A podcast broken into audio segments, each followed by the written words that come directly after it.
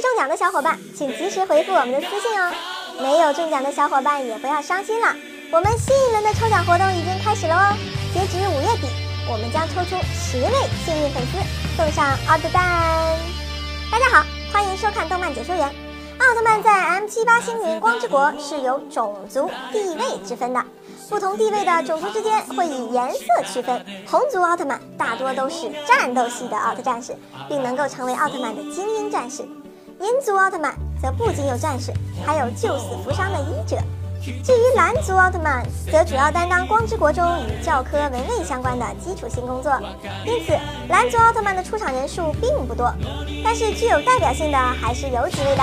阿古茹奥特曼是第一个登上荧屏的蓝色系奥特曼，作为代表海洋力量的蓝色巨人，一开始被灭亡招来体利用，而与盖亚奥特曼作对，觉悟后与盖亚成为了挚友。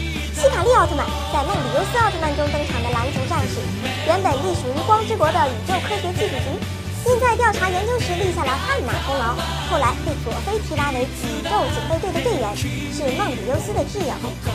最后是唯一一位以奥特曼主角身份登场的蓝色战士高斯奥特曼。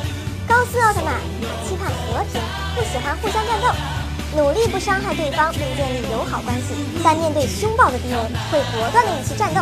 他具有最出色的进化能力，同时自身实力也很强，多次跨越时空保卫各个宇宙的和平，被大家称为慈爱的勇者。以上三位算是最出名的蓝族奥特曼了。